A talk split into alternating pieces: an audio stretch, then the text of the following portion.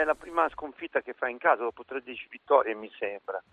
E, eh, ha una rosa molto ristretta in questo momento perché c'ha diversi infortunati, dei, mi sembra anche tre squalificati. Eh, sembrava che Cagliari faceva il campionato da sé, da sola, insomma. Ha difficoltà in questo momento, ma più che altro secondo me Giovanni per le mancanze di tanti giocatori. È una squadra costruita per vincere, però ieri ha fatto fatica.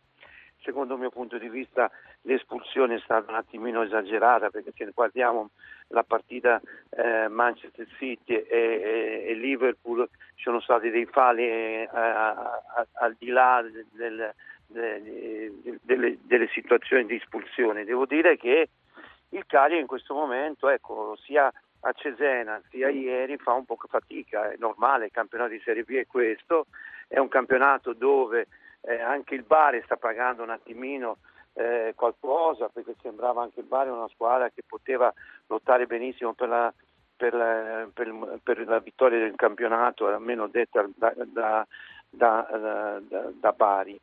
Per quanto riguarda il, eh, il Cesena, squadra che è in ripresa, il Pescara è in ripresa, e il Cagliari, il Cagliari, deve stare attento perché c'è un Corotone che secondo me è quello che secondo me Giovanni pratica il calcio migliore